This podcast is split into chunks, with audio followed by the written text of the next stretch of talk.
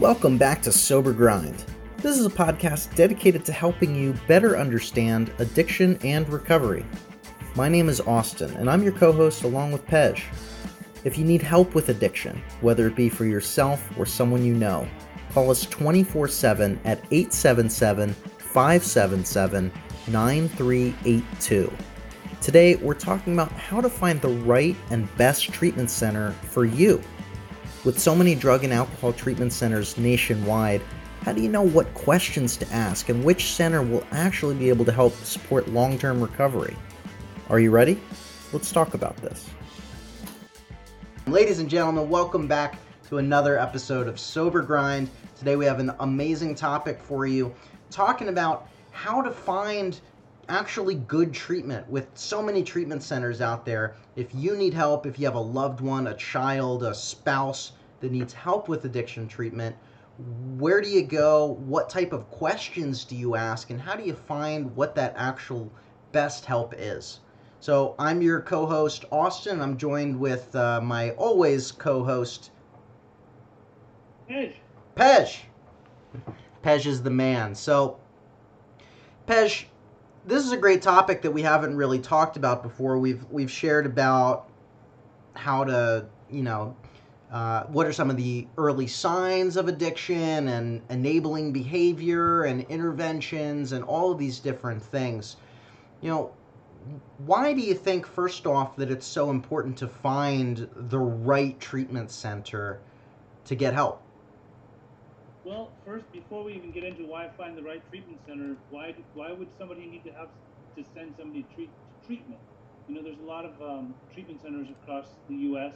and in other countries too, but I mean, the U.S. is flooded with a lot, a lot of treatment centers. Back in the Yeah. day, like 30, 40 years ago, um, there wasn't a lot of treatment available. There was more, there was hospitals, and they would provide uh, some services uh, in in helping people with addiction problems, with alcoholism.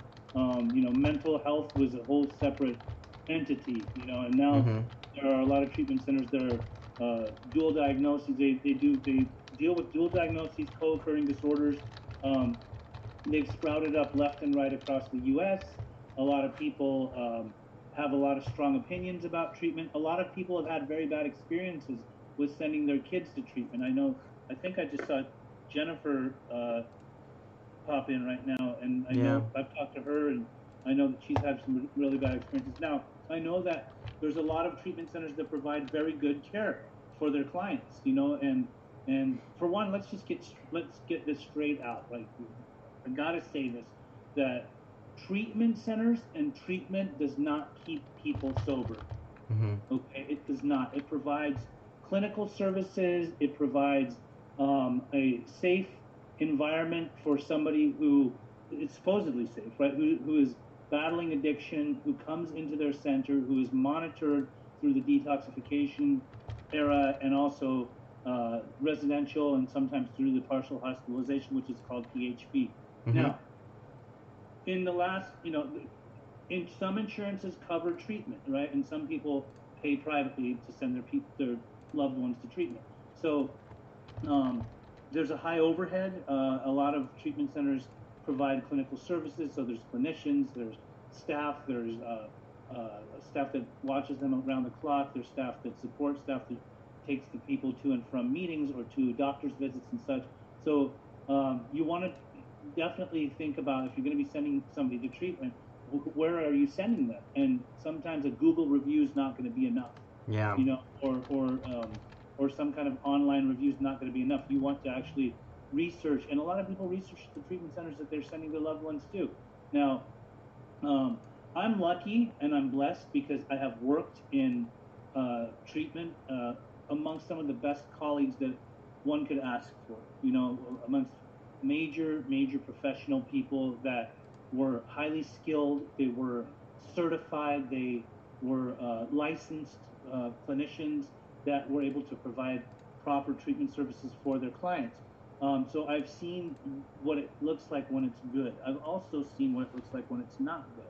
You know, I've seen um, that a lot of centers uh, they just aren't equipped with what is necessary in giving some, in providing good treatment to to their individual clients. Um, I know there are uh, people that are understaffed, a lot of places that are understaffed. There's people working in treatment that shouldn't be working in treatment. There's people that are newly sober or have not yet worked through their own interpersonal issues, and then they are placed in a position where they're overseeing people that are viewed as sick, people mm-hmm. that are still um, on the fence with being sober. And often, when people go and work in treatment and they are not qualified um, to work in treatment, they really shouldn't be there. And so that doesn't provide a good treatment stay. Yeah. What are uh, there's a lot of different ways. Say one more. Thing. Yeah, go ahead. When I say that treatment centers don't keep people sober, 12-step communities don't keep people sober either, right? The community or or the structure isn't what helps people stay sober. Um, treatment, good treatment, the point of good treatment is to uh, break the resistance for the clients in order to get long-term recovery.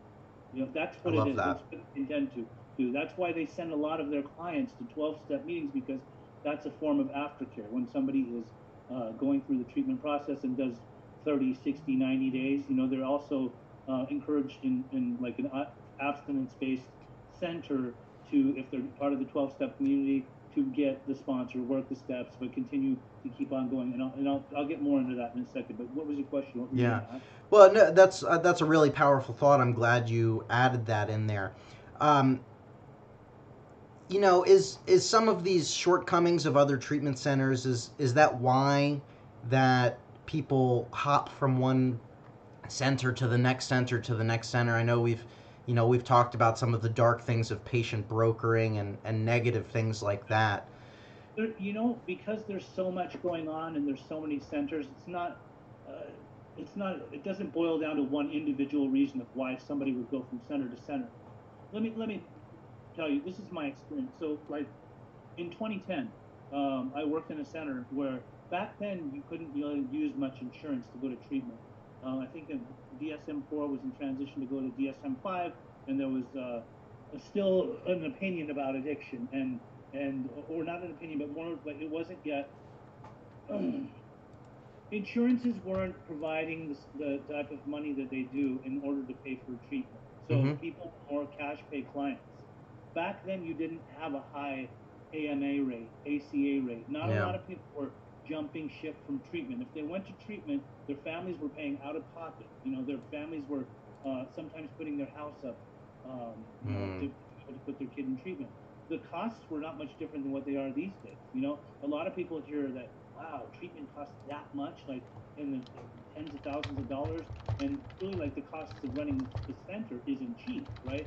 So there are a lot of people that do it for, for profit, obviously, and there's a lot of nonprofits too, and then there's, uh, you know, indigent hospitals that that aren't making any money. They, they basically they'll, they'll take the lowest form of insurance or sometimes no insurance. But the type of um, treatment that's provided in those in those settings varies. You know, some may have the best counselors that are working in a in a, in a state hospital, and some may have the worst counselors working in like some facility that oversees the cliffs of Malibu. Yeah. You know, it, it can all vary.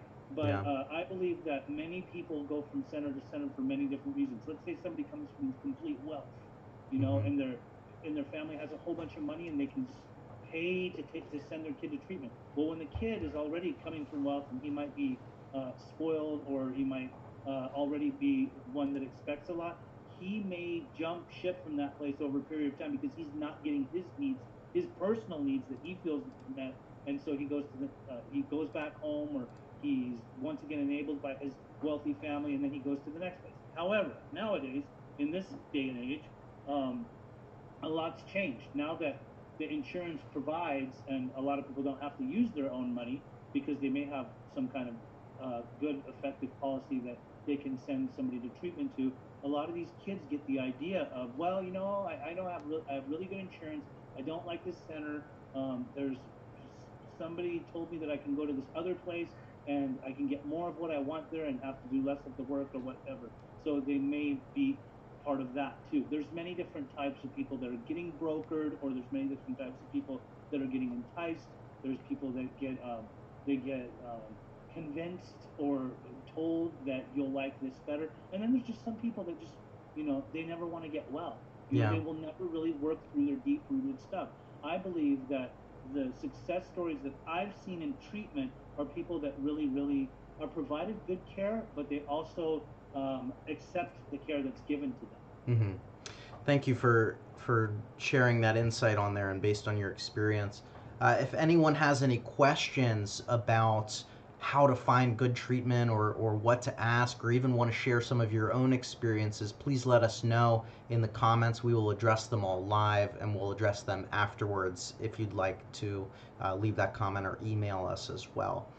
Pej, when you're reaching out to different treatment centers or to to one center, the first one that comes top of mind or whatever, you know, what are some of the things you should look for uh, or questions that you should ask the person that you know answers the phone or or whoever you're talking to at the treatment center?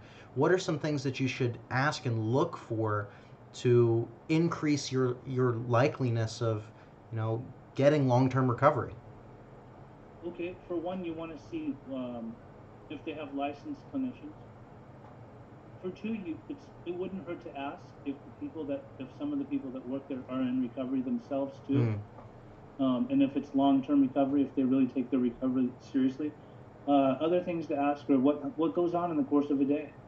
You know, what kind of treatment is going to be provided to my loved one, um, or if you yourself are looking for one, what what what does it look like? If you have no idea what treatment is like, I would hope that whoever's on the other end of that phone that's doing the admission is allowing is, is knows enough about the company and about the treatment center to be able to provide the proper information. Now, a lot of people will misconstrue things. A lot of people will make up things. A lot of people will say that they were promised a lot of things, and then there's a lot of treatment centers that will promise a lot of things that truly they can't follow through on.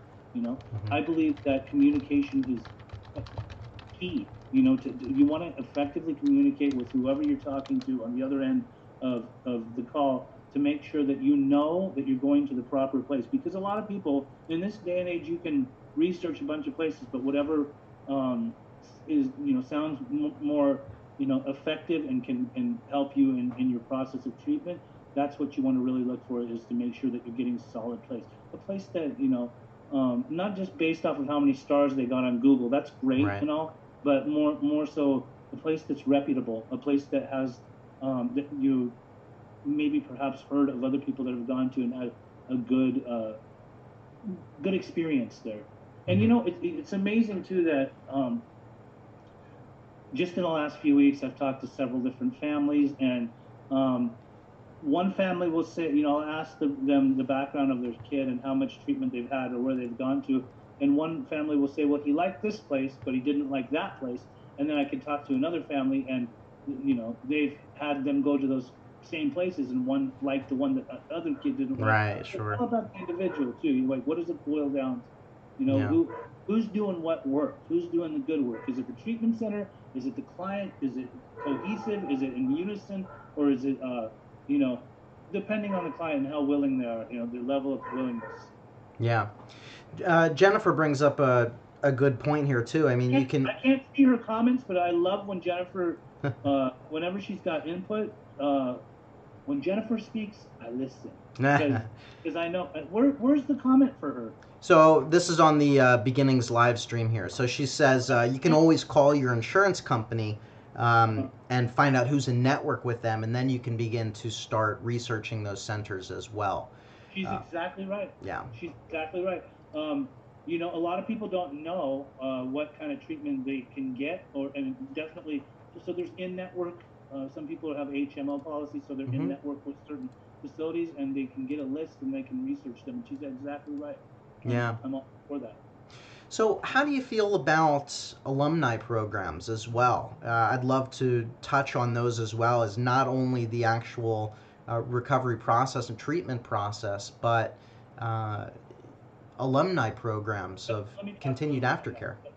So how do I feel? I feel very strongly about it. I feel like it's it's of, of absolute importance. It's vital that um, let me let me say from my own experience. So I went through a center, okay, and um, not only did the center provide the, the clinical services, the, the the clinicians, the, the group settings, the individual therapy, and all the different things that came with it, but the, the center provided a family feel.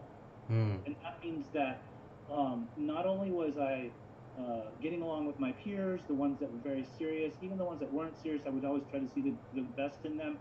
Um, but there was a band of brothers that went through that place over a period of time that we still are sober to this day. Not a lot, but it was a good number. It was like about five or six of us that we all um, went around the same time and, and we Yeah. all stayed sober. We're sober to this day, so 12 and a half years sober. Um, my whole thing with alumni was that I was encouraged to become a part of the alumni of the place I went through and, and spearhead, you know, whatever alumni organization that we had and, and saying to like coming back and being there for the newer clients and letting them know this is where I got my life back. This is what I'm a part of. Uh, there's certain events that would uh, take place. We would go on outings. We would get to be get together, have that family feel, provide that family feel, give them encouragement. Let the people that are currently clients there know that you're in a good place. You're in a safe place. This is a good spot. Um, you know, let come and speak on panels. Let them know about our story, our experience, strength, and hope, and how it all worked, and why we came to this particular center, and how this particular center um, gave us everything that we never expected to have. The counselors, the psychologists, the doctors, the um, the case managers, all the different people, and how how they were there. You know, how they were hands-on and helped us in our treatment process. You know, I believe that um, a treatment center is not a strong treatment center unless they have a major, major, major aftercare program which completely involves Mm. alumni. It's got to involve alumni. I don't think that um, enough places do it, and I think that a lot of people just go to treatment, and because there's not a strong aftercare program, or it's obsolete, or there's no no alumni program in in place, a lot of people just go. They're there. They don't feel like they're a part of something. They Yeah. go back to their respective hometowns, or they're not connected to, to the treatment center at all. Some, I mean, you know what's happening these days, Austin? It's kind of amazing. I hear people go to treatment and they, because they leave and they're not connected, they come back and you ask them like, so where was the place that you went? And they're like, um, they didn't even know the name of the treatment center there. Wow. They don't even know. They don't even know. So you know, That- you want to know. That alone shows you the level wanna of care they where you receive. You want to know what you get. You want to know who you're dealing with, and you want to give back. Yeah. You know, altruism, I believe, is is the most important thing. I, I there's every center I've worked in. A, a lot of times they have put me in a position where I oversee an alumni department. I I'll sit down with clients and look them in their eyes and say, look, you have 90 days. You're about to discharge, but that doesn't mean that you need to be disconnected from this particular center. I encourage you to keep coming back and show these people how you got the 90 days, the 120 days, the 365 days, whatever you're doing in your life, where you are. A lot of people that come to treatment, um, they, they build a support group around that. Some consists of the people that are within the treatment center, and some are in the community, in the, in the recovery community. So they will end up moving near the center or in the same town where the where the treatment center is, and, and become a part of you know the a strong, close knit, sober community. And so they they they make themselves readily available. It's altruism at its finest. I can't I can't explain it any better than that. That's beautiful. That's beautiful. A sense of community, yeah. And if you don't know what altruism is, it's to be selfless. Mm-hmm. Opposite of what a lot of addicts and alcoholics are, selfish and self-centered. so you want to be a part of rather than apart from. Yeah, and definitely having that community keeps you accountable as well. So I want to touch upon shorter versus longer term treatment. So different programs offer different lengths of stay depending on where you're at and you know all of these different factors. What are your opinions on the overall I don't I don't want to call it necessarily su- success rates, but the overall effectiveness of like a 30 day program versus a, a 90 day program or even continuing longer than that do you have any insight on on the effectiveness I know when I first went to treatment, I had the idea that I want to do the 28 days in and out program. yeah right? Like I, um, I mean, I was still in the fog, so I'm trying to determine um, how much time I really feel I need to go to treatment. Um, so I had that idea. So I get like when somebody doesn't feel like they need to stay very long because they have some things to attend to. I had nothing to attend to. I was living Yeah. out of my car, right? So I was a full blown drug addict, alcoholic. So uh, over a period of time while being there, I realized like I really need this, and I need it for a while. So Hmm. I ended up staying in that center for six months. After Wow. having the idea of staying for 30 days, I ended up staying for six months. After about 90 days, when the fog had cleared enough, I became more a part of uh, helping um, out as like a volunteer than actually being a client that still needed to work through therapy. Now, everybody's different. There's some people that need a lot of treatment. There's some people that need to um, stay in treatment. uh, Like 90 days is good. I think after 60 days, like the, uh, there's a high percentage of people that go to treatment for only 60 days and end up going back out and then end up, up relapsing. So um, there's a reason for long-term treatment. You know, some Mhm. people are in programs for up to a year. I was in a center that they required they would they recommended that you stay in their program for up to a year so that you have that solid foundation that you're part of something that you're actually um, part of the center. Some of them started working at the center after they got a year. Um, but I believe you know just a detox and going back into to the world is just not enough Mhm. because what have you really gotten in that process you've just gotten the drugs detoxified out of your body but what about like what how are you going to um, you know have like a foundation? There's no foundation with that. You basically came and got sober and then you got it all out of your system and you go back out. More often than none people that go in just for detox relapse i just Mm. i think it's senseless because you're going to go get these opiates and suboxone and, and all these other you know uh, toxic drugs out of your body but then because you have no backup plan because you don't know what you're going to do next then you go relapse. Now if a person goes in for um, to detox and does you know 30 days of residential great. At, at least in that 30 days time i hope that whoever you are whatever you do you're taking it all in. And you, uh, some people think that they need to go back to work right away. They don't want to lose their jobs. They need to get back to their families. They they have things to attend to. They have a business to get to. They don't have a business to get to but regardless of the fact 30 days sometimes just isn't enough either. I believe after 60 to 90 days if you stay in treatment for up to 90 days it's much more effective. Um, you learn a lot more. You're there. You learn to listen. You Mhm. listen to learn. You see your experiences in other people's lives. You demonstrate your experiences to them and how you've changed. And you all you know you work together. Everybody works together. There's a reason why they have so much group you know groups. A lot of people think the groups are redundant in rehab or that's the people that go to rehab a lot and sit in a lot of groups. You know i run some groups and i see people they seem like they're burnt out in the groups but truly like what happened for me when i was in the groups a lot when i'm an active member in a group when i participate when i'm not just an observer when i listen to other people's stories or what their experiences are what they're going through and i can uh, i can relate to them or i can give them my input on how i relate or what i've done or things that have gone on with me then it's much more effective Awesome. So you have recognized that there is a problem. You know that your insurance covers a treatment center. You found the the treatment center that you want. You've asked the right questions. You found the perfect center to help your loved one. How do you convince that person to actually go into treatment? again that's a i mean it's it's kind of open-ended there's so many there's there's so many ways to look at it i mean Mhm. sometimes you can't convince them Mm. nobody really wants to go to treatment some people that have already experienced treatment and know that they went there and got well before and then they went back and got high drunk or whatever knows that they can go and get well again Mm-hmm. sometimes it's easier to convince somebody that's had experience with it.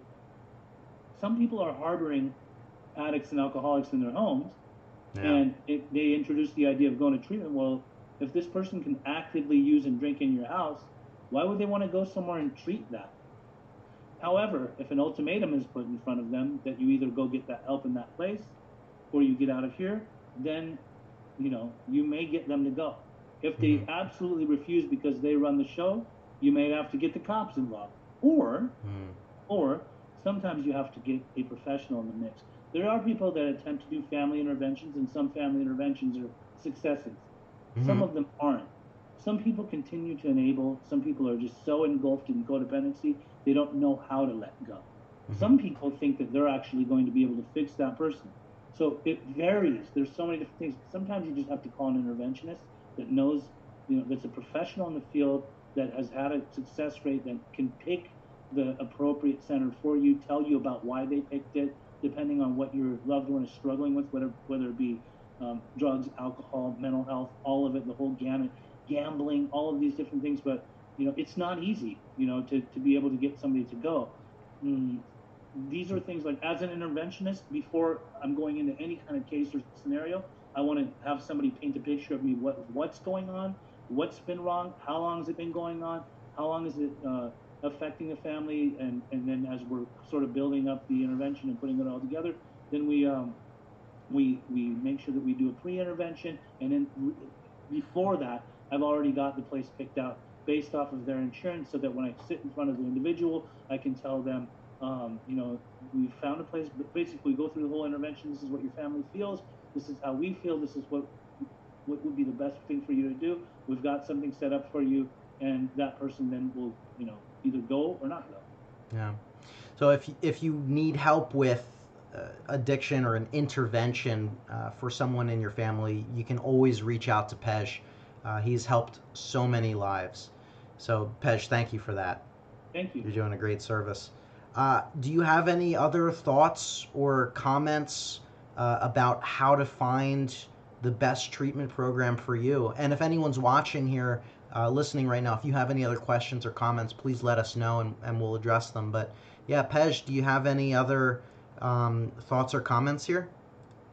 Research, reputable. Look for a reputable center. Look for a place that you know truly does good work. I call me. I'll tell you who who are the good guys. I know there's some good centers out there who I believe in with my heart and soul and have no problem um, sending people to treatment there. I, I, I know who's the good ones. I know who are, you know, the top ones, the ones that really provide the best treatment services. And I know where not to go. Yeah. And I have no problem saying that either. Mm-hmm. Good. Uh, Jennifer had a couple more comments here that I just saw. So I wish uh, I could see your comments. They're on the beginning stream. Uh, so she said, the first comment is sometimes I've seen some major codependent behaviors with the recovery industry countless people are stuck in this system for 10 plus years. She's exactly right. Um, just as much as a parent can be a codependent or a loved one can be a codependent of a loved one that's suffering, um, so can centers. You know, I'm not mm. into, uh, I don't really believe in uh, therapy where you coddle the client. I don't believe in that. I don't think mm-hmm. it helps them. I think it hurts them. Um, they say there's a saying where we say, uh, you baby the alcoholic addict, you may mm. bury the alcoholic addict, and that truly can happen. I really I like um, when when therapists are real with their clients and tell them like this is where you're coming short, just as much as um, just as much as somebody that would in a 12-step community. Not to say that we're going at them hard or we're trying to hold on to them, or, or if sometimes if you can't squeeze blood from a turnip, you, you got to let them go. You know, you don't need to just hold on to somebody because you feel like um, their insurance will pay more yeah. or because um, you know it, it's one thing to give somebody chances to, to try to keep helping them it's another thing when you see somebody have countless countless countless treatment episodes and and they keep on going through the same place or you know it's another you know i gotta say like when there's people that are treatment hoppers or have gone to many different treatment centers but end up in your care um, it's good to give that person a chance because maybe this will be the time when they will get it. Mm-hmm. But also, you want to you want to know if history keeps repeating itself, how much do you want to keep trying? Not to say like you want to throw them out on the road, but sometimes you just got to let go. I get yeah. what she's saying. You yeah. can't be codependent to to the individual because you're not really. Um, it's not their true, authentic self that you're trying to hold on to. You're you know you're dealing with people's addiction with their drug drug disease. And with that said, I've got to go to the airport. no problem. Thank you so much again, Pej. Thanks for everybody uh, that tuned in today. If you need help with the treatment uh, or an intervention, you can always reach out to Pej. You can reach out to Beginnings Treatment Centers who sponsor this amazing podcast for the last two plus years. You can call them 24 7 at 877 577 82. Again, that's Beginnings Treatment Centers at 877 577 9382. You can call around the clock. You can reach out to Pej. You can reach out to myself, and we will get you the help that you need. Pej, thanks again so much, my friend. Thank you. Sober Grind out. Bye.